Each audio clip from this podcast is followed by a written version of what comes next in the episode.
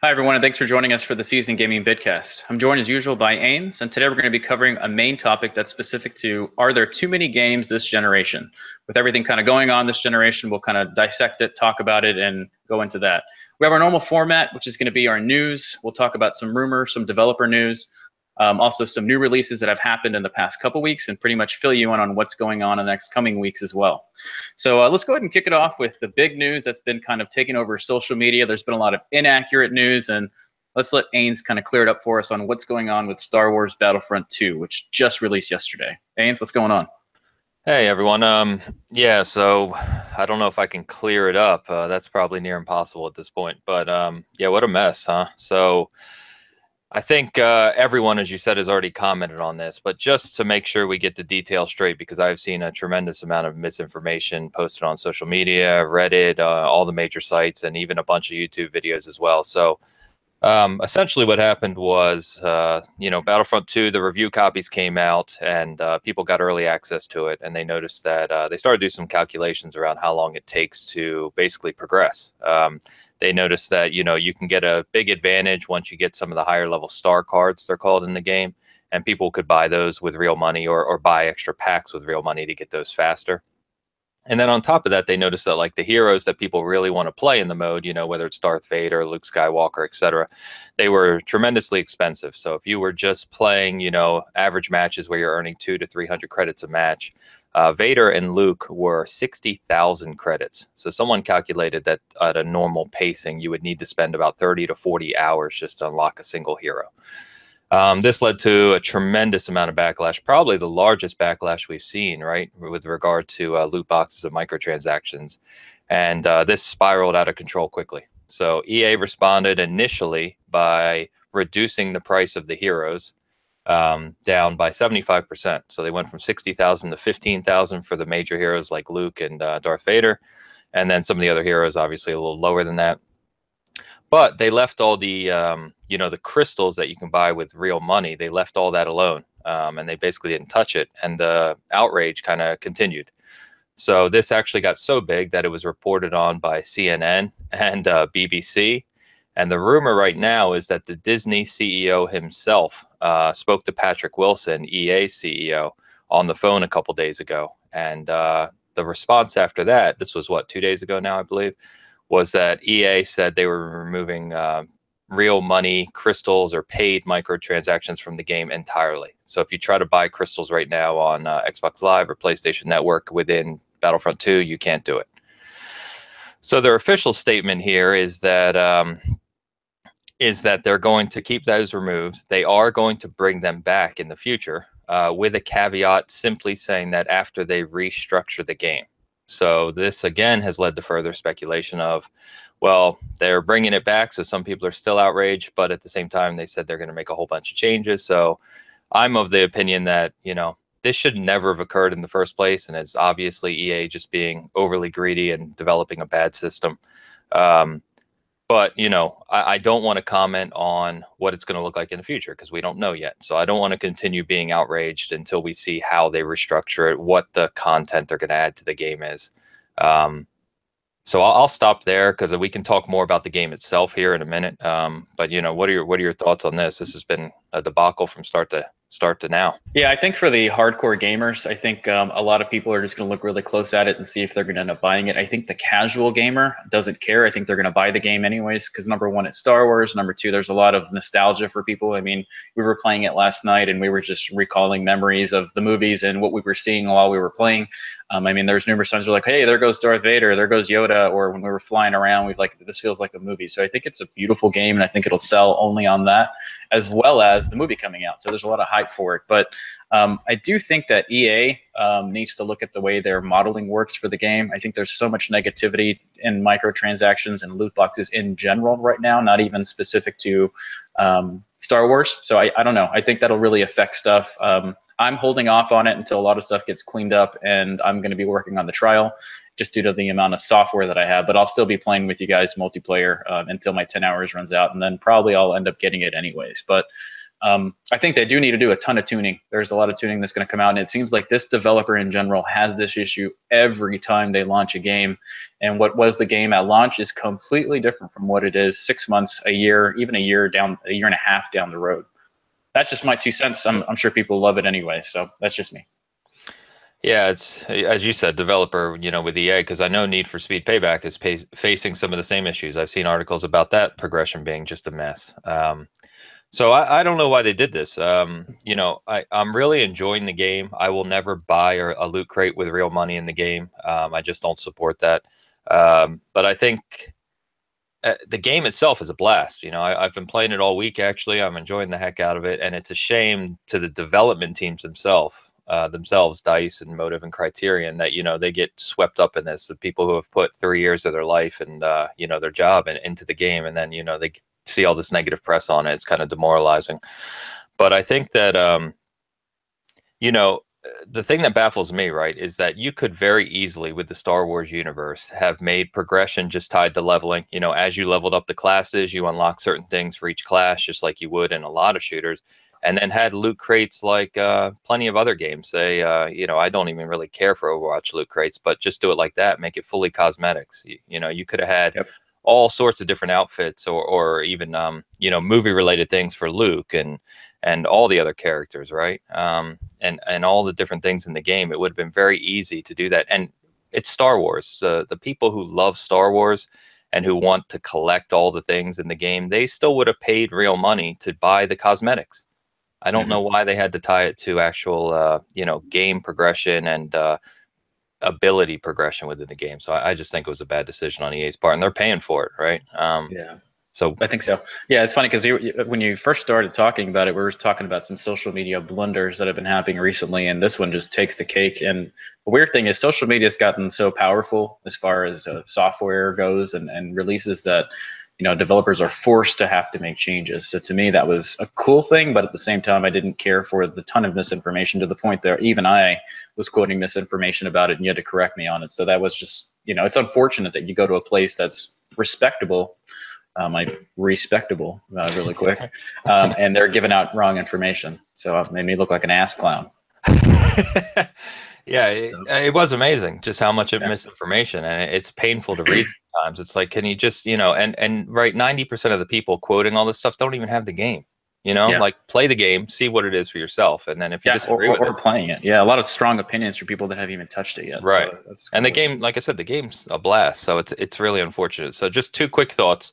Your point about uh, blowing up on social media. Um, the developer, or excuse me, the executive producer on Bulletstorm. Uh, we'll leave that game alone.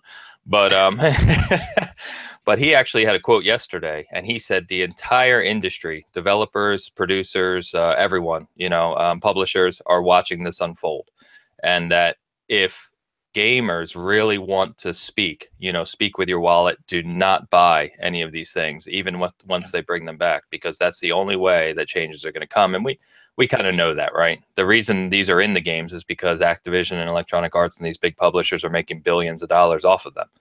Um, and then the only other point I was going to make, which is more of a funny point, really, is I'm kind of glad in a way that this uh, controversy is happening with Battlefront 2 because I hope more than anything that EA learns something and doesn't screw up Anthem the same way.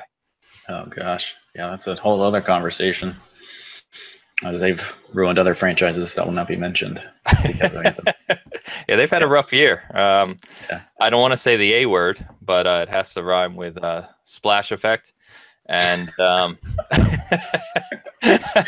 and uh, the the you know visceral games was more heartbreaking, right? Because we both we talked about that already, but the EA has just had a rough year um, in terms yeah. of publicity. So. And we'll talk about another one when we get to developer updates that's coming of another thing that they did. So, and one last thing on Star Wars Battlefront, if, if you have a chance, go on YouTube and take a look at what IGN did. Um, they spent a hundred dollars of uh, real money on uh, loot crates um, to kind of open them up and see what they would get, and the results are not what you'd expect. So they need to kind of tune that in general too, as far as what they're giving out from the loot crate. So hopefully they do that.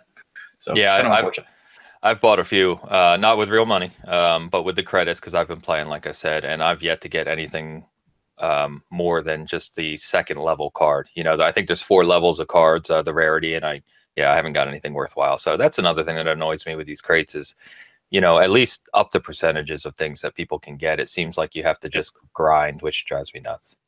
Yeah, we're not a fan of the grinding here. All right, so let's go and move over to the next topic. So Xbox One X did release the last couple weeks. Um, how is it doing? So it's actually doing pretty well. It is outpacing the PS4 Pro.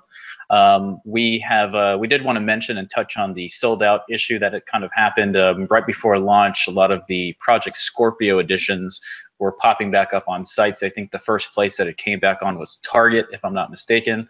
Uh, then we saw them pop up back up on Best Buy. And then the weekend before um, launch of the uh, Scorpio, it was back on Amazon for like a day, and then it was sold out again.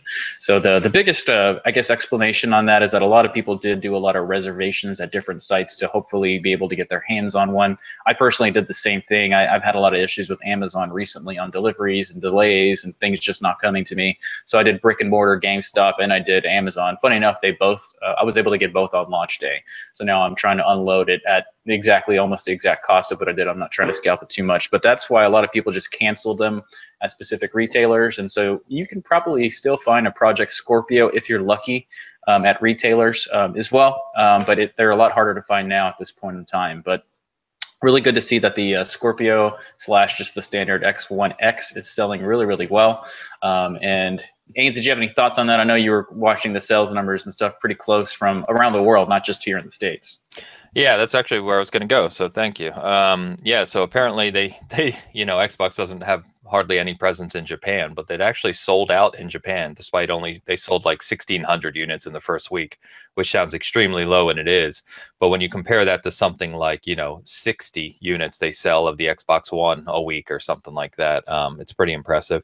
They also saw uh, sellouts in China. Um, so I don't know what uh, the count of the consoles. You know, Microsoft doesn't give those details, right? But some of the people um, that I speak to in China um, on message boards and stuff, uh, they they mentioned that uh, you can't find them, and they're more expensive there as well. But they're they're sold out there. Uh, the UK saw a huge response to it. Um, they sold uh, just way above expectations there. And uh, Aaron Greenberg, the um, head of marketing for Xbox, mentioned that the US numbers were even bigger.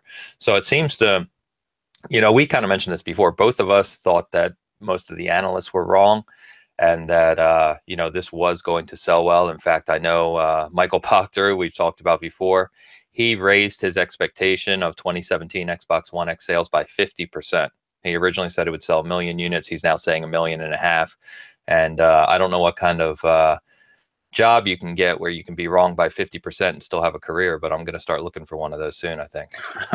He's so hard to take serious these days. I mean, there was a point to where a lot of his um, projections and stuff was a lot more relevant. But man, that dude is just on another planet these days when it comes to stuff. He's been wrong on a lot lately. But um, to your point, I need to get a job like that too. I couldn't do that on my job and still keep my job. and, no. I, and I, do projections all day.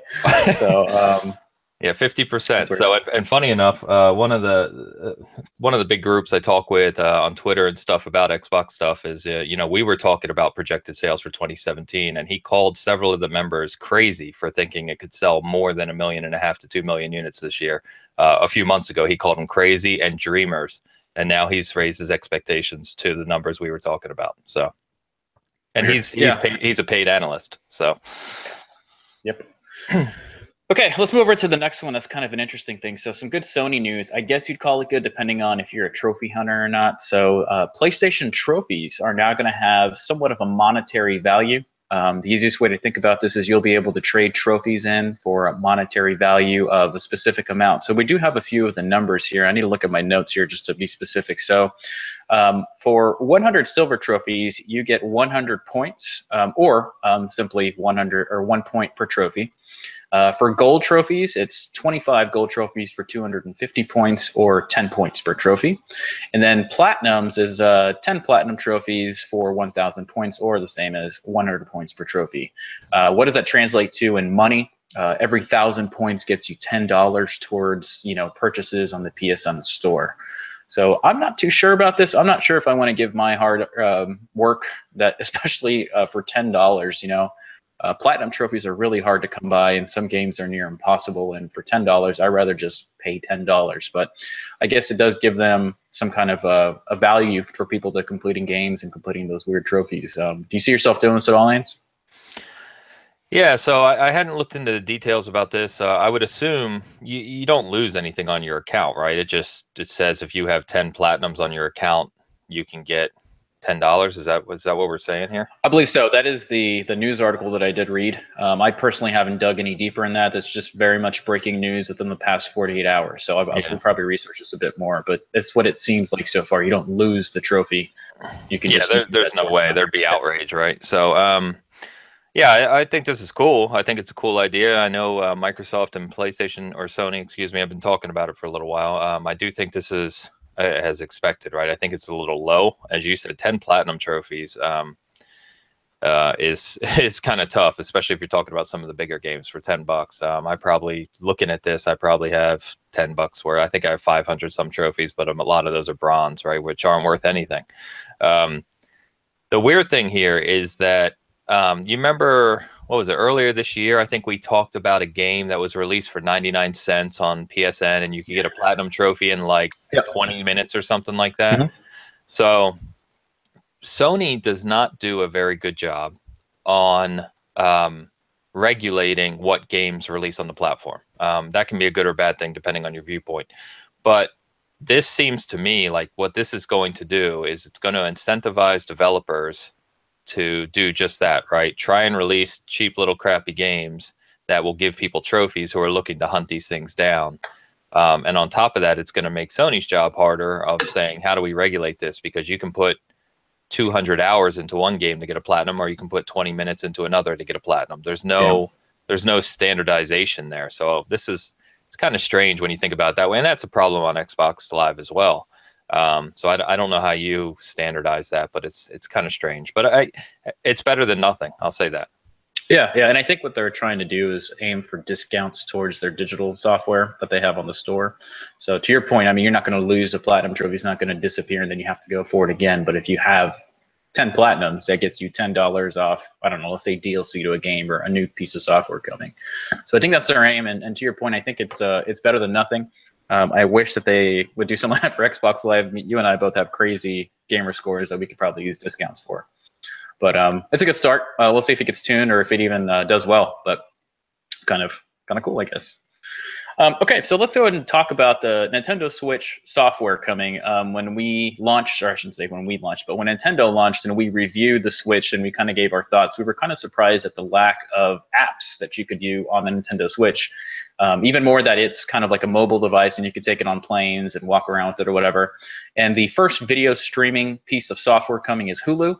Um, I think that's kind of a weird choice in the sense to where a lot of there's a lot of subscribers to Hulu, but not to the amount of like a Netflix. Uh, I was hoping for Netflix to be a starting one. I'm personally not the biggest fan of Hulu because you still have commercials and everything, and but you do have the the new TV show. So if you're a big TV show person, which I'm not, um, you'll probably like Hulu a lot. Are you gonna? Are you subscribed to Hulu? I'm not even sure. Do you watch Hulu?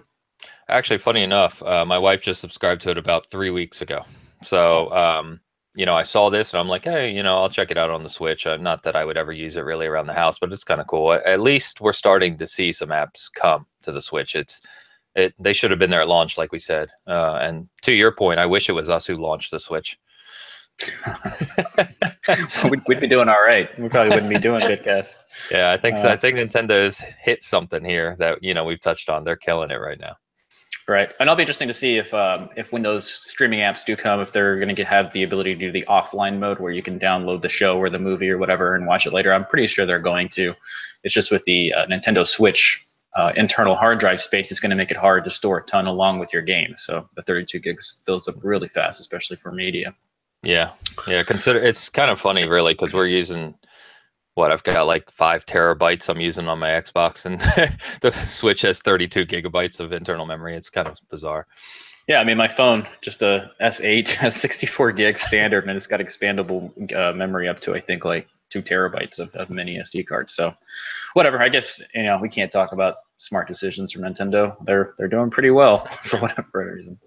All right, moving on to the next piece of news. So GameStop did have a uh, new uh, program that they were going to be launching, or should have already launched. It was called the Power Pass program, and what this allowed uh, subscribers to do is rent software from GameStop. You, I believe it was like around six dollars a month, and you'd be able to go into a GameStop store, pick up software, rent it, bring it back, and that would be part of the subscription. Well, in good or bad news, depending if you were a big fan of this, um, when it came to renting physical software, um, it has been suspended for the current moment. Uh, the PR response from GameStop is that they're doing it because their systems were not able to handle it as soon as they were expecting. A lot of rumors due to uh, are coming out due to any kind of social media I guess backlash that they got of it being kind of a, a not a good choice. But who knows? That's I'm going to stick with GameStop at the moment. I, I don't really have a reason to think that they'd be doing it for the nefarious reasons. But I didn't have any plans on taking advantage of the rental program. I'm, I'm big on the I'm already a pro member there, um, but you know we'll, we'll see if that ends up coming back. If it's a permanent suspension or something that they're just doing temporarily. At the moment, it's simply said suspended. Ains, any yeah. thoughts? Yeah, no, no real thoughts here. Um, I, it's kind of peculiar that they suspended it, but um, I didn't have any, I didn't have any plans to take advantage of it anyway. I mean, um, we, as we've talked about, we already buy so many games and are members of so many programs. I, I there's not a, this one didn't really interest me. Yeah, at this time of the year, my backlog is ridiculous. I'm also a GameFly member, and I've had Shadow of, of War just chilling in its little pack. I haven't even had a chance to start that yet. So I can't even imagine getting another rental program myself. So kind of weird for me on that one, but I'm sure that people may like it. Um, all right, so sticking on the hot news of the Nintendo Switch. So Nintendo did release some news regarding sales numbers, not specific sales numbers, but they did state that Mario um, was the highest selling game of October.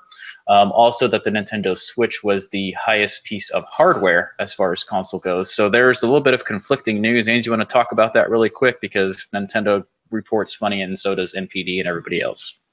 Yeah, these numbers are just, you know, they shouldn't be used as definitive, I don't think, nowadays, because there's so many different ways software is sold and reported upon. So, what happened was Nintendo came out, and it's been confirmed by NPD and Nintendo the Switch was the best selling hardware. Funny enough, the SNES Classic was the second best selling hardware. So, Nintendo has one and two. Um, but Nintendo said that Mario was the top selling software in the month.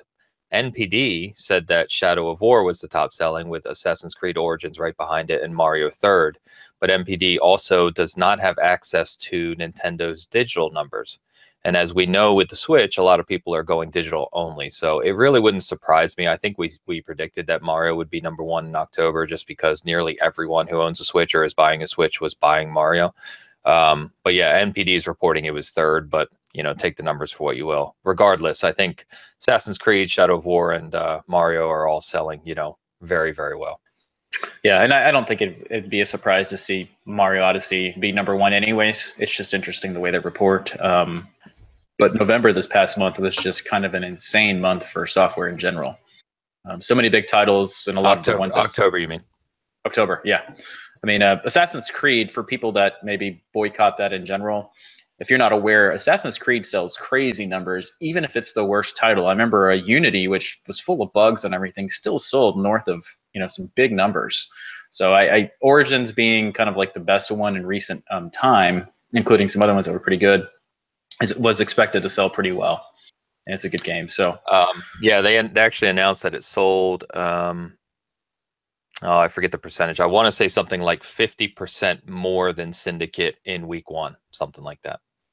Wow. And I love Syndicate, so I don't even know what to think about that because that was my favorite Assassin's Creed in recent memory. Yes, over Black Flag, but that might be because I'm a big London fan. It's one of my favorite towns, and I got to see it all. So, whatever. okay, uh, moving along. Well, on, touching on that, um, it's kind of expected. I, I think uh, Switch is kind of the new hardware that's coming from console perspective. I mean, the PS4 and and Xbox have been around for multiple years already, so we can't expect them to be, uh, you know, massive um, on things. So definitely a lot of stuff going on for that. Um, another thing that's kind of weird, um, we do want to talk about some skins that are going on for the new Justice League movie. So if you are an Injustice 2 uh, gamer and you're still playing that game, I mean, it did release in the spring of last year, but a lot of people are still playing it, including us.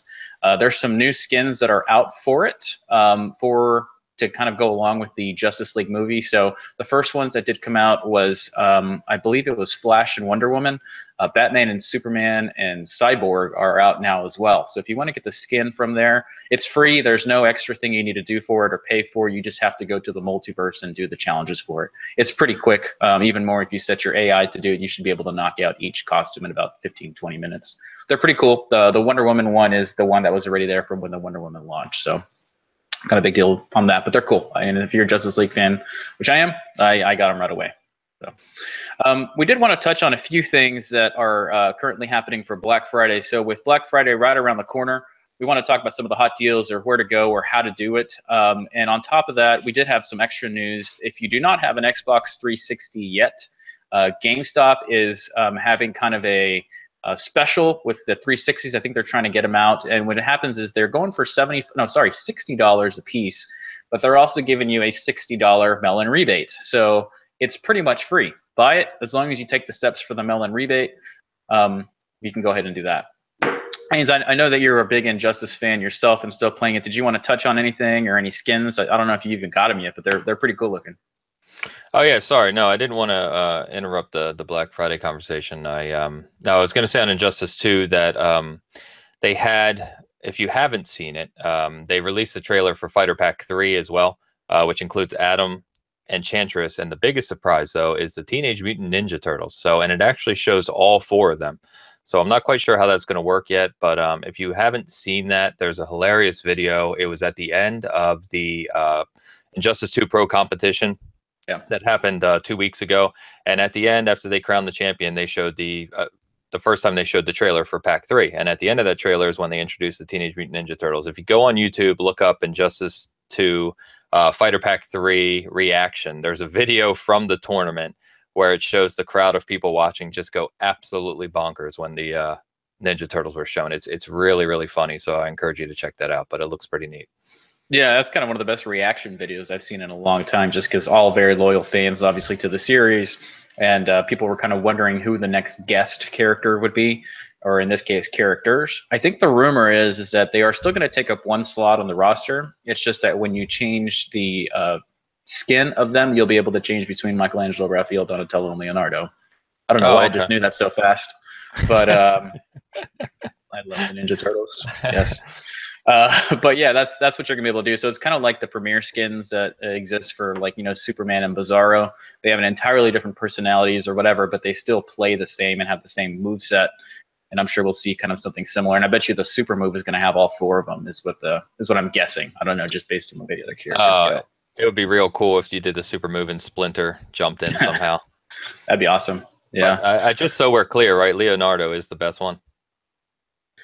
I don't know. I, I would probably go with Donatello, but I don't know. All right, so uh, sorry, I didn't want to interrupt on the on the Black Friday deal. So I know you've been tracking these closely. There's some amazing deals. Um, to the fact where uh, I think some of the sites or or some of the um, retailers, excuse me, are selling like uh, new games, Evil Within Two, Wolfenstein Two, Assassin's Creed Origins at huge discounts. So, uh, what's uh, you want to highlight some of the best ones? Yeah, so a couple weird things. First of all, so there the Black Friday ads already out for all the big retailers. We don't know anything about Amazon yet because obviously they're going to do more of the Cyber Monday, but they are planning on having Black Friday deals. So let's go ahead and start with brick and mortar first. Um, there's been a little bit of uh, kind of confusion as to if you'll be able to go on these sites and, and order for them at that price. But so the big uh, retailers that have the best deals are going to be your GameStop, brick and mortar, Target, Best Buy, and Walmart. And yeah, you're correct. So all the even the new games like your South Park, Assassin's Creed, um, those are going between 30 and 35 dollars on Black Friday. So you want to kind of pick those up. Now, in kind of a weird thing, um, Evil Within 2 is going for only 25 bucks, and that's going to be at GameStop. So for a game that just released in the past 30, 40 days, excuse me, um, you can get that for $25 already. I don't see that coming down in price again anytime in the near future outside of Black Friday. Um, other older games that are really big, like your Final Fantasy uh, 15s, Dishonored 2s, you can get those for under $15 at GameStop and stuff like that. So I would recommend to definitely take a look at the ads. There's a lot of stuff for under $35 that is a new release. Some of the older games that are classics, we were just talking about Injustice 2, you can get that for $14 at GameStop. You can't get that for any less than 29 to $30 new.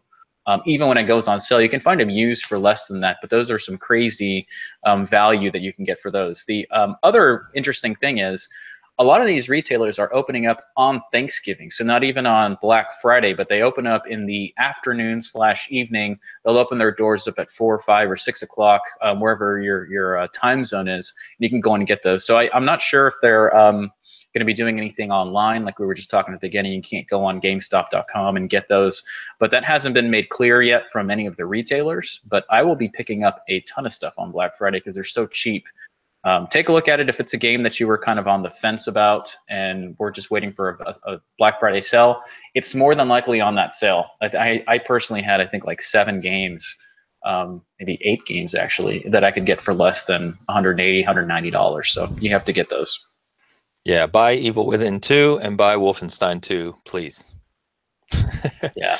Wolf, uh, Wolfenstein is my number one game to pick up, as well as, funny enough, Evil Within. But you and I have very similar taste. Um, yeah.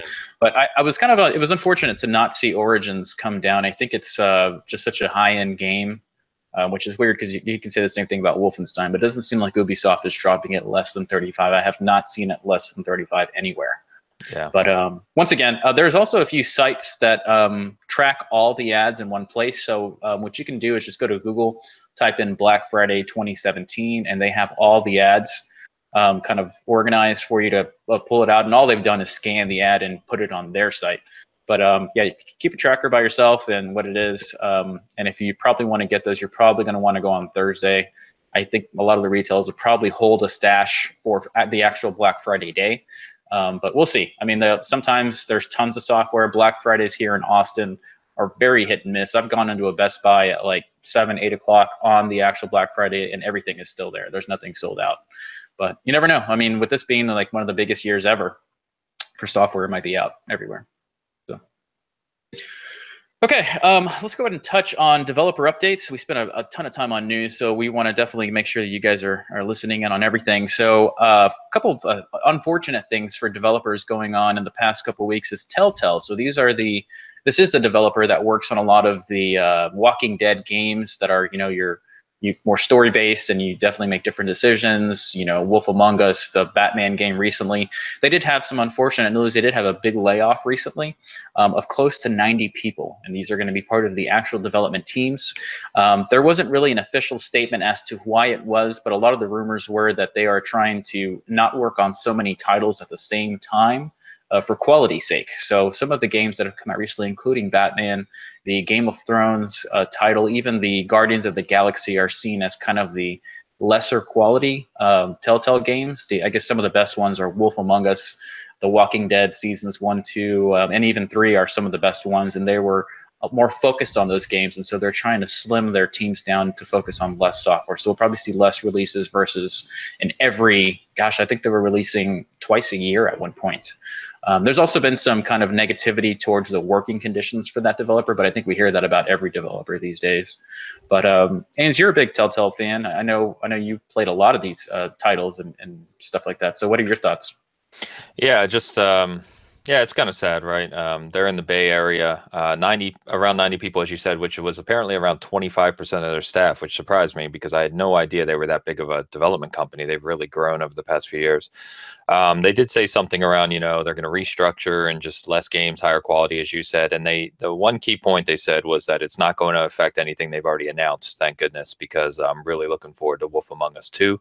Uh, Wolf Among Us was my favorite of all the Telltale um, titles, so looking forward to that. But um, they are in the Bay Area, like I said. There's a lot of, uh, you know, kind of higher end development companies there. And I, it was nice to see, as usual, that some of the other development companies uh, reached out to those people and said, "Hey, we've got open positions." So hopefully, those people can uh, land on their feet elsewhere.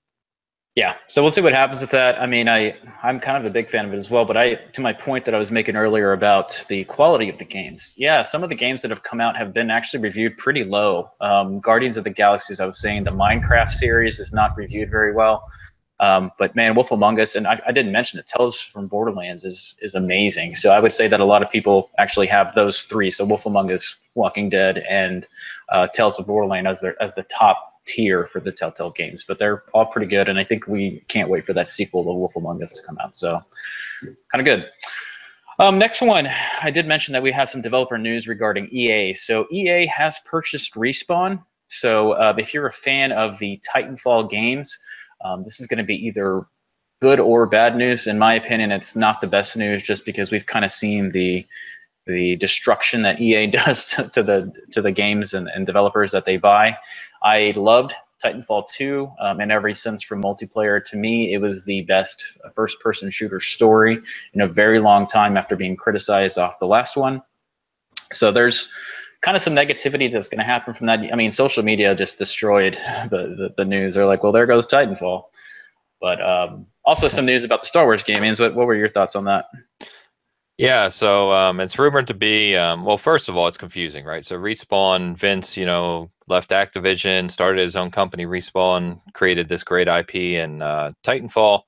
Uh, Titanfall 2 released at a terrible time. Um, they kind of blamed EA for it, and so that apparently impacted sales. And here we are a year later, and they've agreed to be purchased by EA. So I'm, I'm very confused by the whole thing, to be honest with you. Um, it's rumored to be worth something upwards of like 440 million. Uh, it's incentivized, of course. And right now, we already know that they're working on a Star Wars game, supposed to be like a single player campaign, which, if Titanfall 2's campaign is any indication of what that'll be like, that could be fantastic and um, they did they have said that Titanfall three is in development. Um, so I don't know how big respawn is now, but th- that's two major major shooters. So we'll see when those are coming. I would imagine that we'll see something of the Star Wars game uh, by next E3, if I had to take a guess. Yeah, and the funny thing about Vince is I, I remember that when he left Activision, he was like, "I'm not doing this corporate thing again. I wanted to open my own company." And a few years later, he he goes to EA. So I thought that was strange. But um, you know, money's money. Maybe maybe they were struggling. I mean, we don't know the the stuff that's going on with the studio in the back end. But hopefully, this is for the better and not for the worse. It's kind of, you know, you have to wonder what Vince is thinking. They they make this agreement a few weeks ago or two weeks ago, and then uh, you know the all the things that have occurred with Battlefront 2 and all the publicity around EA is like a week later. You know, the employees there are like, oh my God, what have we signed up for? Right. right.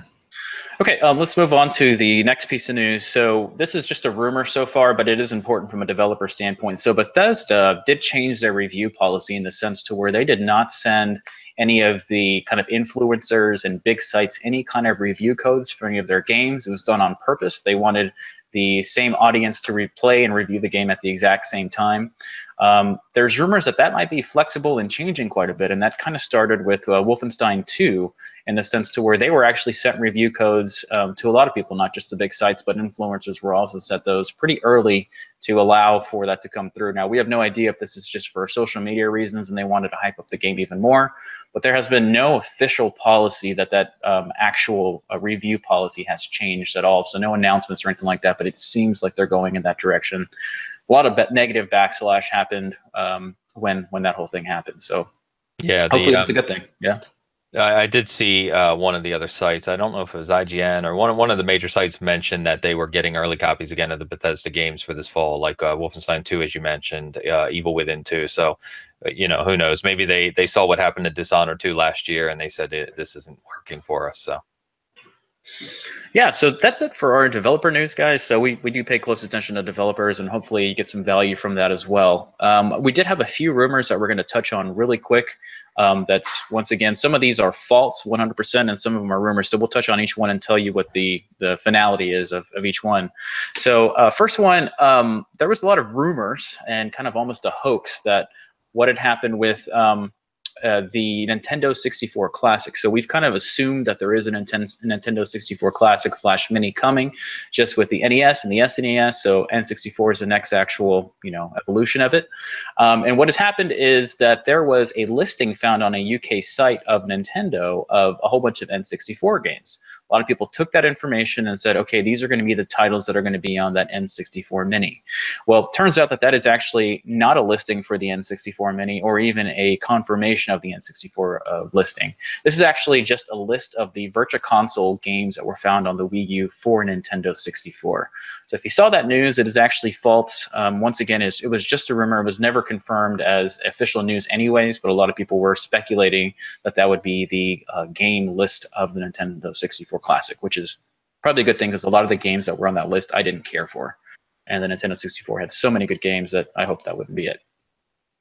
Uh, jumping on to the next one, a lot of news were, was kind of talked about a new Zelda game coming in, a 2D Zelda game to be specific. Um, this was kind of off of one of the developers that worked on past Zelda games. Um, and there was requisitions that were found online for a new developer to help with a new legend, and they had that in quotes. So I think they were trying to be kind of cryptic at the same time, mentioned that this would be a new Zelda game. Uh, this developer has been kind of responsible for a lot of the remasters on the 3DS. So at the current time, that's just a rumor. There's nothing official, once again, from Nintendo of a new Zelda game coming, whether it be 2D or 3D, uh, anything. But more than likely, it's going to be a Zelda game of some sort. We'll see if it's another remaster. So current time, rumor, nothing official from there. Last one is there was a more leaked information that came out regarding Battlefield 1 for the new DLC. It's going to be called Turning Tides. I think a lot of people knew Turning Tides was coming, but the actual leak um, is going to be the release date, which is going to be uh, December 11th. So right around the corner. Gosh, that's two to three weeks from now. So um, that is currently still a rumor. There's no official um, details that has come from uh, Battlefield 1 in general from social media or anything along those lines, but it does appear to be a leak. And we're leaving it as a rumor for right now until we have firm information from them as to what that is. So let's go. That's our um, rumors for this week, guys. Um, always run into those. Want to make sure you guys get the accurate information. And let's go ahead and jump over to our new releases and currently playing. Ains, you want to run through our, our new releases that we currently have? These are just the big ones for the past couple weeks. Yeah, so just touching on the the biggest ones we've seen. So we saw uh, Sonic Forces release a new Sonic game. Unfortunately, um, doesn't seem to be doing too well critically. Uh, that's at a 59 on OpenCritic, and uh, we'll give you the OpenCritic scores for all of these as well. The uh, first and apparently only um, expansion for Horizon Zero Dawn is out, but uh, people are loving it. Um, I have it. I haven't gone back to it yet, but that's uh, being rated at an 84 right now uh, Doom released on the Switch. So I know Switch owners were really excited about that. Um, it apparently, you know, we could talk more about it, but apparently Rose uh, runs at some lower resolution and things like that. But uh, people are loving it regardless, and just having the new Doom on the Switch is pretty cool. Uh, so that's been reviewed around uh, 8, 80 on average. Like we said, Need for Speed Payback. Um, that's really getting kind of killed in the reviews as well. Beyond just being um, having some complaints about the game design itself. It also apparently has problems with the progression system and uh, microtransactions. So that's coming in at a 61.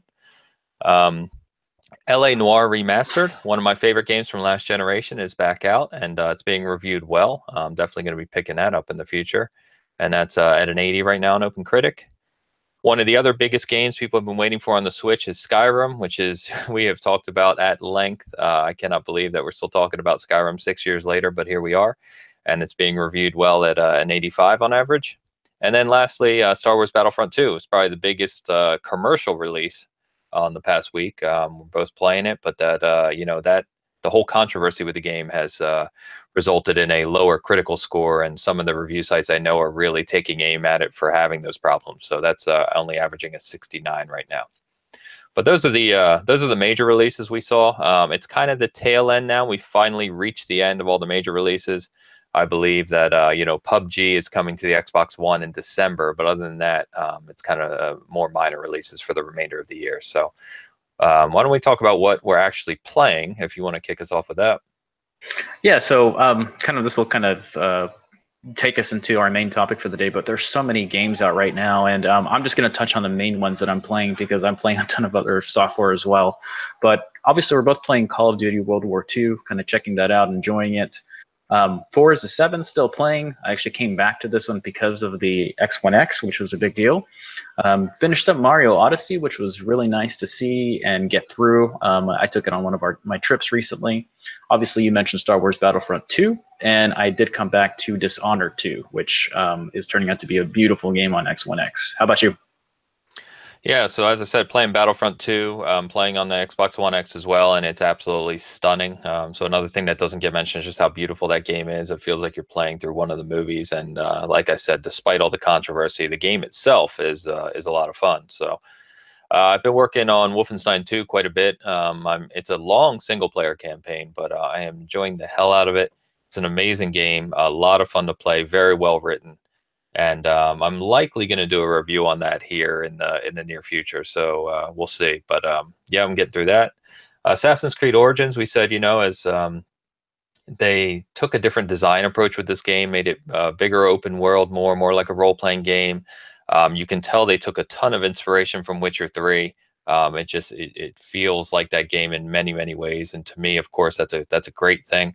Um, so I'm loving that as well and then as you mentioned uh, you know we're playing some call of duty. So call of duty has been plagued by um, you know server issues and technical issues since launch which is which is rare for call of duty. It's surprising to see that. But uh, we think for the most part they're starting to get things cleaned up. So that's been uh, that's been fun as well yeah, so the issues with Call of Duty have been uh, multiplayer based, obviously. And the biggest thing is on the first week of release, they were supposed to have dedicated servers, but they took those offline and it was P2P only, which was annoying because the old school, when the host leaves, uh, everybody would have to migrate the host. Some people would get kicked, some people wouldn't. And then they did fix that. I think, was it Sunday this past week? They brought dedicated servers back, so that's up and running. But the negative side of it is the multiplayer lobbies are still a mess. So a, a as long as you are the party leader of your party, you can mess with your menus, you can change loadouts, you can do whatever. But if not, you either see a black screen or it freezes on the last screen before the new map loads. So you can't do anything. You can still play together, you can still party and chat together, but if you are not the party leader, you can't mess with anything. So they need to fix that. That's that's a massive problem for Call of Duty. I mean, I, I change loadouts almost every other map depending on what map we're playing on. And if you get a new grip or a new scope or something, you can't do it anymore. So too bad. Uh, one of Call of Duty's biggest things was advertising and how you can play with your friends again and stuff. You can't really do that right now in an efficient way. Okay, so let's talk about our main topic today. Um, as I did mention, with all the games that we're currently playing, all the Black Friday sales currently going on, and all the software that's come out this fall, I did want to talk and touch on are there too many games this generation? Um, and what I mean by that is, there, are there too many good games this generation, which is one thing that is is massive going on. Um, so number one, um, and I'll kind of bounce these off your head as well, Ains, and see what you think. So back in, in the 90s and even early 2000s, the, the gaming industry was more seen as, you know, kind of kids do that or young adults or whatever. Adults are mainly doing PC and stuff. And it was mainly a, a pretty multi-million dollar industry. Um, where we are today, it's turned into almost a billion dollar industry in a lot of ways, and it's bypassed the movie and music industry as far as entertainment goes. So a lot a lot of you know console makers software makers are now jumping into this world of video games video games video games and you have so many different choices for games now that you didn't have in the 80s 90s and early 2000s and even late 2000s to an extent. What are your thoughts on that just from a money perspective and is that why you think that it's so such a competitive industry now than it used to be? Yeah absolutely. Um, in fact the third quarter or excuse me the second quarter results either second or third quarter. I'm sorry, but it, it's averaging somewhere in the consumer spending area between four and five billion uh, per quarter.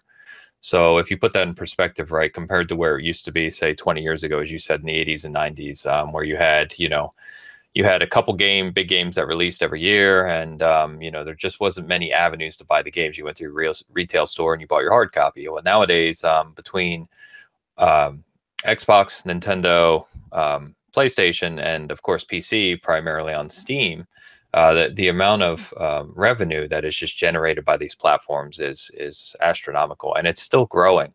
Um, which I think is, you know, we're we're seeing right. We're seeing the bigger publishers grow despite these decisions. Uh, we're seeing people who are prominent in the industry, like we've talked about Phil Spencer many times, who's now, uh, you know, part of the um, executive VPs at Microsoft, you know, with a focus on gaming. So even Microsoft themselves, one of the biggest companies in the world, recognizes how big gaming is becoming. Um, and then you factor in all the other things, you know, the, the merchandising around video games. So um, I'm a perfect example. Um, but if you if you think about all the um, you know TV ads and merchandising and just consumer spending and all those aspects that create a large market for a uh, a product, um, you're seeing with gaming now. It's really really been commercialized. So it's um, it's a good thing in many ways, but it, it also comes with some negative aspects, which we'll probably touch on. Yeah, the other funny thing is um, when you hear people complain about sixty dollar games now, where the standard, which is forty nine or fifty nine ninety nine for a, a, game these days, is actually a lot cheaper than it used to be. I mean, if you adjust for inflation for an SNES or um, not SNES or a oh, Genesis, no. no, or even a Genesis game, or if you look at Sega CD, or gosh, if you want to jump into the 3DO space, um, those games were 80 90 or even $100 some were $120 at retail um, yeah. so um, and what was oh gosh Neo, Neo, Neo Geo $700 yeah. console and about two to $300 games back in 92 yeah so when you adjust for games it's it's really tough to complain about 69 90 sorry 59.99 or 49.99 to what some of the games did back in the day um, as you were just mentioning neo geo being kind of a crazy console amount so well, and, re- and remember that most, well, now I won't say most, but a lot of gamers don't even spend the 60, right? Because we were just talking about Black Friday deals. Games, because there's so many, they, excuse me, they drop in value quickly now. And uh, we know that Steam, you know, will, will, advertise newer games for 40, 45 bucks, and then Valve's taking 30% or whatever it is right off the top of that. So um, that that's a part of the discussion around, you know, publishers and developers saying, hey, it's hard to make make money on these games. Right all kind of crazy. I mean, we see games in every way of life now. It's in advertising, sports. Um, you know, it's turning into a sport itself as an e-sport. I mean, it's it's all over the place now. So it's an industry that's definitely evolved, in our opinion, obviously for the better. Um, but it's turned into just probably the number one industry right now in entertainment. So very cool. But as you're mentioning, there's some caveats to that. So with everybody trying to get into um, development and all to, to trying to cash in on some good games, is there a negative to that? So, for example, let's look at genres. For uh, for example, uh, back in the 80s, 90s, early 2000s, you would wait for that big game to release in the spring or the fall, and it would be maybe one or two games. But let's look at what's kind of happened to some recent games that have just never had a chance to take off that weren't bad games that were just kind of killed due to that specific genre flooded. I think that the most common genre right now is your first person shooter. And there's a lot of games that have come out and just failed because of that. So um, most recent, obviously, Lawbreakers, uh, Battleborn, another game that was just flooded by just one game.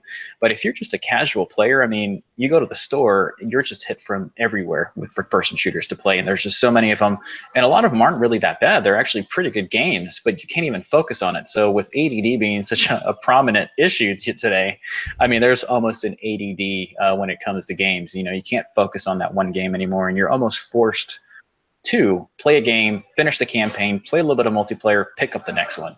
Um, and you just no longer spend tons of time on those FPS games to the point that some developers are even taking campaign mode out of their games.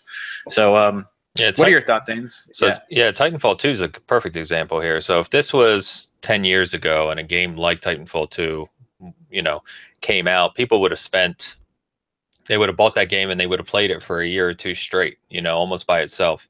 Um, it was a fantastic game, great campaign, deep multiplayer, and uh, it came out right between Call of Duty and Battlefield One, and it just disappeared. You know, people weren't buying it, the population dwindled, and uh, it's amazing to think that a developer like Respawn, who put so much time and effort and money into it, um, you know, and gave all the updates to the game for free, which have been uh, extensive just uh, didn't see that didn't see that return. So I don't know what the financials were, of course, but uh, to your point, you had three AAA multi-year developed first-person shooters released within a two-week span, and it's just it's uh, it's impossible. People don't have that kind of time. Yeah, and it's funny because um, you picked up Wolfenstein 2, and um, you mentioned you didn't play the first one, and I did play the first one, and I was kind of like, man, you had to play that shooter game, and your your immediate response was like, man, we were just flooded with games at that time. I never got to the first one, which is an exact example of what happened. I mean, Wolfenstein 1 was amazing. AAA, in my opinion, story was great, and uh, it was just a lot of people didn't play it because there was so much at that time. I think Wolfenstein One came out was that during uh, Halo Five, or probably around the same time. So obviously that's going to get pushed aside. Um, and then Dishonored 2, which is one of the games that I'm currently playing now, another game that is AAA, high quality that a lot of people didn't get to play because of that. So affects a ton. Um, one funny thing that I was remembering from a nostalgic point of view is the racing genre. So if you remember PlayStation 1 time, even PlayStation 2 time, there was one main game for racing, um, which is still your favorite. Uh, what game is that, Ains? it was my favorite back then. Uh, yeah, Gran yeah. Turismo set the standard, yeah. right? When that game, especially so, one set the standard, and then when Gran Turismo 2 came out, that's all anybody I knew played for months and months and months. Uh, and right. it was the same for Gran Turismo 3 on the PS2, as you mentioned. Yeah, and so to that point, how many racers do we have now? We have Forza, we have Project Cars, we have Gran Turismo, um, and other you know arcadey racers. Uh, Forza has a whole other series, Forza Horizon. So if you're looking for that best series and you're not loyal to one brand and you're open to multiple games, I mean, which one do you pick up? I mean, there's just so many things to do now. Um, you were just talking about multi-year development. I mean, Gran Turismo, just the joke of it now, they spent almost six, you know, five to six years on their current game. No, they um, didn't. No, they didn't. No. They spent maybe four months and then just took a vacation or something. That's I don't right. know what they were doing with that game. Yeah, that unlimited PTO going around. but um, yeah, so that, that's um, genres are just all over the place. Sports a little bit different because there's so many license deals now, and um, they have a license to that with NBA or, or baseball is a big one.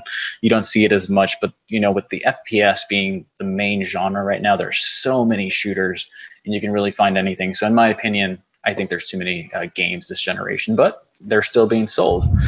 Um, what are you, so we both grew up at a time when arcades were kind of like what we did for fun. We, even at the grocery store, there was like maybe one uh, Street Fighter cabinet or Mortal Kombat cabinet. You'd do that, but arcades are almost, if not extinct now. Um, so those are no longer what people do for fun, and everything is either done at the computer at home or with a home console do you think that played a, a, a, change in the generation and how we're different now? What are your thoughts on that? You're a big arcader back in the day. Yeah, I loved it. Um, yeah, I think it's two main reasons, right? One is that there used to be a time where arcade cabinets were very expensive, but that gave them superior technology. So you couldn't get an experience of uh, what we used to call an arcade experience um, at home right? And I know Genesis came along and tried to offer that. It, it didn't really.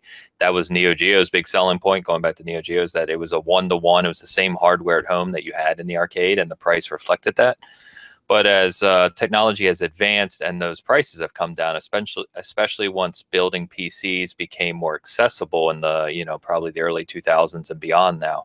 Um, there, there just became no reason to go to the arcade because you could have something even better in your house.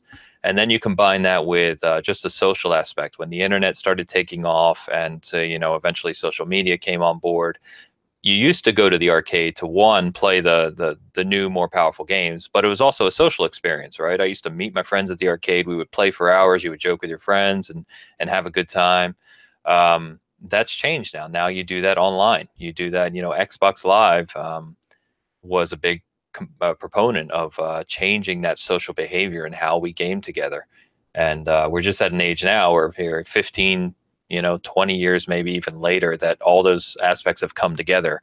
And uh, there's no real point in arcades. Uh, I'd love to see um, arcades make a resurgence, but I don't think that's going to happen. What we have seen, of course, is, as you know, because we both enjoy these places, is we've seen uh, kind of adult bars take on the arcades, right? So you have for people like us who grew up with arcades, you have these places that are bars and restaurants that also have, you know, 30, 40, 50 or plus uh, arcade machines where people go to hang out and drink, but also play old arcade games they grew up with, which I think is very, very cool.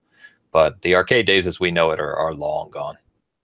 Yeah, it's funny. Um, was at Dave and Buster's last year for a company party, and there was a lot of the newest arcade games there, which was interesting to me and it was really funny to see how dated the arcade games were. Um, not even from a gameplay perspective, but just graphically and, and speed of even launching some of the games.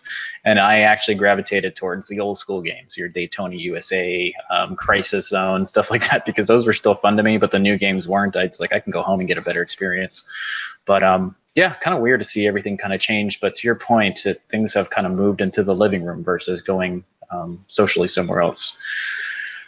Okay, uh, last couple points on this, and um, we'll kind of move on from our main topic today. But um, so, is it good for the industry? Is having a flood of software really good for what we're doing today? What, what's your direct opinion, Ains, if you were to think about it really quick? is what we're seeing today good or bad or a little bit of both? I mean, what are your thoughts? Uh, yeah, I think it's always a little bit of both. Uh, I don't think there's any black and, and white areas here. There's a lot of gray.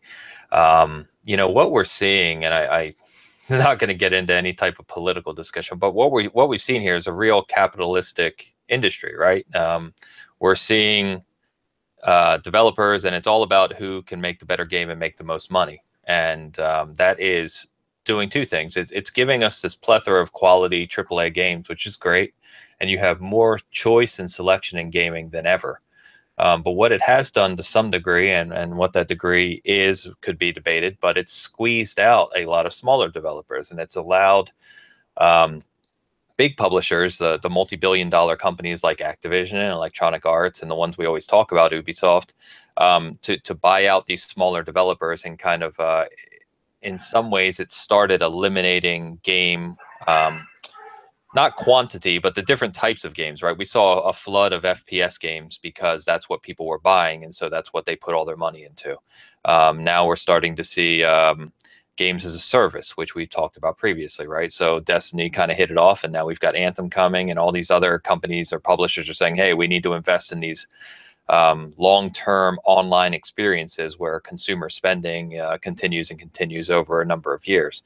So uh, the market is really dictating what games are being made, which which is what I meant by a capitalistic uh, industry, and that that can be good or bad. Um, like I said, there's some good there, but fortunately, I think what's happened, and we've been fortunate in the video game industry, is we saw the smaller indie games really get squeezed out for a period, um, and we didn't see a variety in the types of games we were seeing. That has had a huge resurgence. So there's been a lot of programs. Um, you know, Steam obviously offers uh, indie developers an easy way to publish games.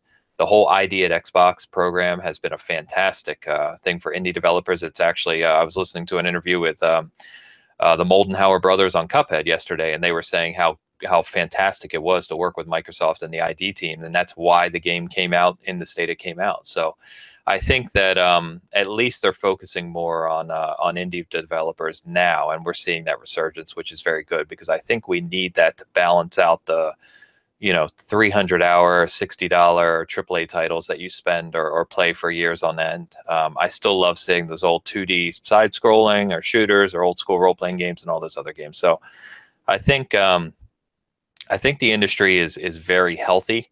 I think we know it's growing. I mean, that's just a fact. Um, and I think as long as we keep that balance between having allowing indie developers and smaller developers to get their games in front of people while also, you know, having these giant publishers give us the AAA experiences, I think we'll be in good shape. But I just I don't want to see any type of kind of monopolization from these larger publishers on uh, on games as a whole.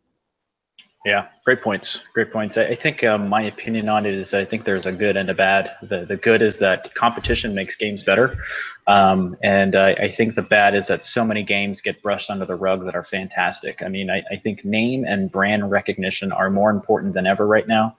You know, you immediately you talk to maybe some of your social friends that are not as hardcore and more of a casual gamer. They know the Call of Duty, they know the Battlefield they know the Madden, all those types of games. But if you're a new shooter, a new sports game, you really have to market really strong in order to land anywhere. Even if your game is a perfect 10.0 game, um, you have to really sell that, or either that, or you have to get in contact with influencers or websites and really push your game, and it really makes it harder. So I, I think it's like I said, a good and a bad we'll see what it does for the industry here in the next five to 10 years, or even with the next consoles that are releasing, if we're going to have even more software. I think digital distribution changes things up quite a bit as well. So um, we'll see what happens. But um, we'd like to get your thoughts on this, folks. What are your thoughts on? Is there too many games? Do you do you have a hard time keeping up with what's releasing? Is there games that have your backlog going crazy? If you're like me, Names, we have games that are still in wrappers that we want to just get to. I don't want to talk about it. Yeah, I mean, my my uh, shelf is is horrible right now.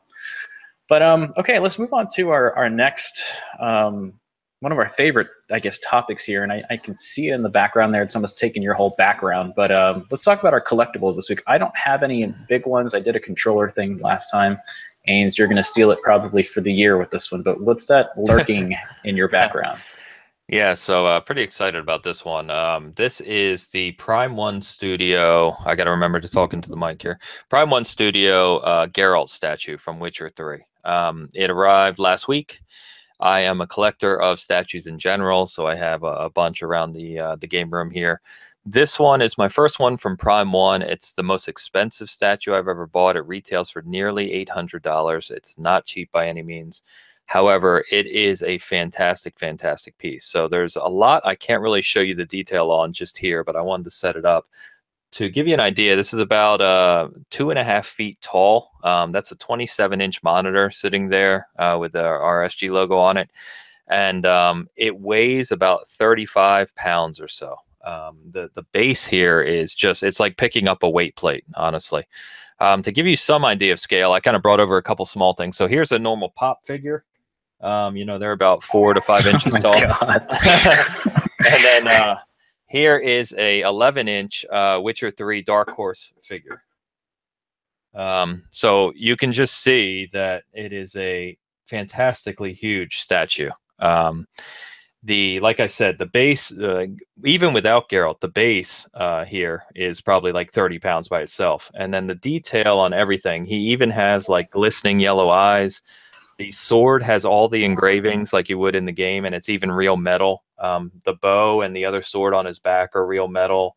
Uh, there's actually like uh, pools of blood here underneath that you can't see that are, um, are you know painted a certain way. It's all hand painted. These arrows are metal. I mean, it's it's just incredibly incredibly detailed, and um, yeah, I love it. Um, he's one of my favorite characters in gaming now, and um, I it's very expensive, but I had to jump on it. So um, I won't take up all the time talking about it, but I am going to be doing a video directly on the statue. Not really an unboxing, obviously, as that's already happened, but I really want to kind of go into detail and, and show people what they're getting with this level of collectible because it's obviously on on a different level price wise. So a lot of people ask me when they see these things, you know, it's like, how much is that? And the very next question is like, wow, is it worth it?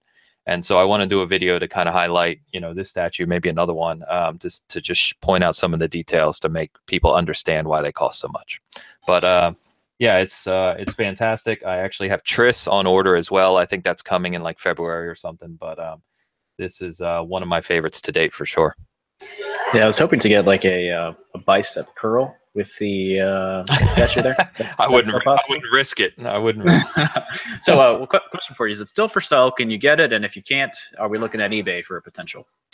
Yeah, so uh, this one they made a lot of, um, which as a collector, you know, isn't the best news, right? Because you want the value to go up, but I'm never going to sell it, so it didn't really matter to me. So they made two versions. They made an exclusive version which comes with two heads. So this is the standard one with the normal head. You can swap out a head in the exclusive. They made 500 of those.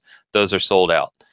Um, this one is the regular. I, I messed up when I ordered. Almost every statue I have is exclusive, except for this one, unfortunately. But regardless, this is the regular. They made a thousand of them. Um, this one is number 200 something, but um, I believe you can still get it. Um, I would assume just due to the cost, you know, it's not selling out right away. What we typically see on the ones that don't sell out um, immediately are that they sell out within about six to 12 months after release. So this just came out, you know, as people see it, like here, and I do a video of it, more people will want to pick it up, and that's when you'll see it start to sell out. So I would not wait uh, if I were, you know, you, because once these types of collectibles go on eBay, overwhelmingly they just go up in value um, and they'll be worth more. So if it's something you're really interested in and you want to spend the money on it, um, go ahead and go check that out. I know um, one of the sites you can get it on is Sideshow Toy. So Sideshow Collectibles and their website is sideshowtoy.com. Yep. Well, looks awesome, man. And uh, being big statue guys, and for people that are not statue guys, you should look into these. The quality and detail. We both have the Master Chief. Ains actually has the exclusive. I have the standard and it's really hard to even look at a Kotobukiya or any of the other statues once you buy one of these high-end Sideshow, Prime One, any of those, because the quality is so crazy on them. But um, yeah, take a look at them. I, I am probably going to end up getting that now, which is my wife's going to hate me, but it'll be sitting probably in our bedroom somewhere. Uh, yeah, put it on a strong shelf because uh, yeah, this thing is a weight. I tell you. Cool. Well, uh, let's jump over to our next favorite thing, which is season reflections. It's, it's that thought, time. I thought you were waiting for me to do it. I was just going to sit here silently until you moved on. well, tis the season for some reflections right around that corner. Oh, um, man. how about I kick it off this time since you just did your uh, your Geralt? I was about to yeah, say. let's hear it. um, which I've actually heard people say Gerald. I'm like, what the? No, it's have not. not played this game. If you're talking about Gerald, Gerald. He would have died in the first act. yes, that's true. You can't, Can't walk around with that Gerald. name. All right, so season reflections. We usually talk about our favorite games from yesteryear to kind of uh, share them with you. Hopefully, they might be coming out in a remaster of some sort. Um, mine is a classic from the GameCube era. So I am doing Eternal Darkness, which was um, an amazing game from kind of I don't know, kind of a hit and miss with the developer, but um, Silicon Knights. Um, if I'm not mistaken, that's who they were, right? Ains? Silicon Knights. I believe so. Yeah. And Yeah, I'm kind um, of ash- I'm ashamed to say I have never played that game. All right, we're gonna have to disconnect. That's un- unacceptable. Yeah, so Silicon Knights. The reason I kind of went blank on it is because Silicon Knights um, did make another game that was kind of a horrible flop for, I believe it was original Xbox, um, and it was kind of known for that. But I'm not going to talk too much about that. But Eternal Darkness was a exclusive for the Nintendo GameCube. It was kind of uh, noteworthy because at the time Nintendo was not making these mature type games. It was mainly your Mario, Zelda, etc. Um, but this was kind of an amazing game because you could walk into it. There was different storylines. You'd play with different characters. Um, it was actually pretty scary for the time. At at the time, there was maybe just a few games that had the horror aspect to them that were really, really well done. This one had a fear meter where your character could get really scared and you would be able to do less things. Um, and you had to kind of navigate the levels a certain way. So, uh, one of my favorite games. I don't ever see this being remastered just because Silicon Knights no longer exists. I have no idea where the rights are being held right now. Um, I haven't even seen this on any virtual consoles or anything like that. But with Switch rumored to be getting GameCube virtual console stuff, it'd be uh, weird, or I should say, fantastic if it comes out on the Switch at that point. But uh, check it out if you have a GameCube. I think it's maybe still playable if you enjoy uh, third-person games that way. But it was so it's just such a great title. How about you, Ans? What's your uh, season reflection? Yeah, just to touch on Eternal Darkness, I hope you're right that it does come to the Switch because I would love to play it. Uh, I was going to ask you, is that title one that goes for extra money now? Is it hard to find? No, you can still get it for about twenty bucks max. Oh. Um, you know, this is minus 100% complete. I got a booklet and everything, even the precaution book. Um, and I think I well, actually, this is my old copy, but I, I think you can find them on eBay for 20 bucks or something. It's not that hard to find. Okay, cool. Yeah, I not that I have any time right now, uh, or even in the future, but yeah, it's one of those um, kind of darker games, as you said. I've heard about so many times, and I just never got to it, which is a shame. So, um, funny enough, uh, similar generation and similar theme. Um, my game this this big ass is Twisted Metal Black. So the lights shine in there, but Twisted Metal was a car combat franchise that started on the PlayStation One. Um, fantastic games. I loved them right from when they first came out. And uh, when PlayStation 2 started to kind of take off, the rumor was, you know, are we going to get a Twisted Metal for it? And sure enough, we did get this. They really um, outdid themselves with this one. Um, it, it supported surround sound. Um, what is the developer in? Um, I can't even read that, but uh, yeah, I can't remember the developer of these games. I know they no longer exist, but this game took it back to basics. They um, they added a bunch of features, but kind of refined the car combat. They focused on it being really kind of dark and uh, uh, dark themed. Um, Sweet Tooth, you know, kind of took over as the the main central character, and um, you know, it just it was just a blast. Uh, I really wish people continue to ask for Twisted Metal on the newer PlayStations. I have no idea, given today's kind of social and online gaming aspects we were just talking about, why we haven't seen a proper, um, you know, car combat game on either Xbox or or PlayStation for that matter. But I would love to see Sweet Tooth and Twisted Metal come back on the PlayStation 4 uh, with like you know 16 or 20 player, what have you, uh, online multiplayer. I think that would just be absolutely hilarious. So. Um, yeah, I love this game. I played the living hell out of it, and uh, is it playable today? I, I don't know. It's it's going to be rather dated if you try to go back to it today. Um, but I just wanted to talk about it anyway because at the time it was very very advanced, and uh, you know it was just a blast. So Yeah, they um, they did try to do I wouldn't call it a reboot, but a PlayStation 3 version, and it was simply called Twisted Metal. Um, and it didn't do as well, I think, as people were expecting. Um, but one of the funny things is back when Twisted Metal was at its at its peak, Sweet Tooth was one of Sony's biggest um, exclusive I guess mascots you want to call it or whatever, and you'd see Sweet Tooth everywhere, commercials, everything, even if it wasn't Twisted Metal based. But um, to kind of uh, clear up the developer thing, it was initially 989 Studios. Then they went to um, is it Incognito or something? Incognito, like that? that's yeah. it. Yes, yes. But the David the, the, David Jaffe, yeah, uh, one Jaffe. of the big Sony guys. Yep.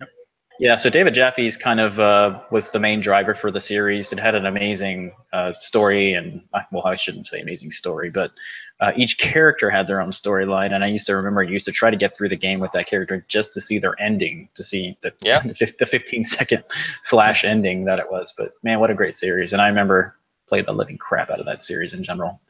Yeah, how do I mean? How do we not have at this day and age with all the we were just saying how many there's overload of games? How do we not have a good kart racer and a good car combat game on either Xbox or PlayStation with you know social capabilities? That makes no sense.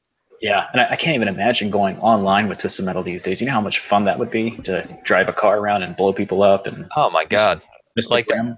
With yes, with um you know especially with the technology nowadays, like it, it would be amazing. I, I it doesn't make any sense to me. Yet we'll get you know another 20 first person shooters next year, ten of which Yeah. won't even sell. You know, it's Yeah.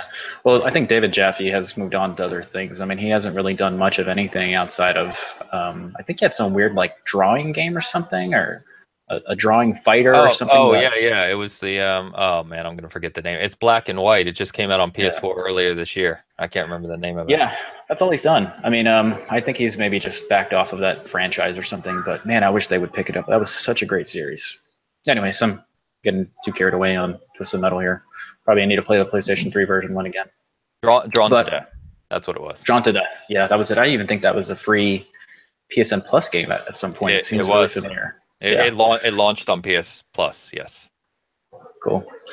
All right. Well, let's go ahead and um, wrap our bitcast up for this week. Uh, first of all, thanks for listening. If you've made it this far, um, if you want to hear the uh, the main topic again, we will be dissecting it from the overall bitcast and then having it uh, standalone so you can listen to it.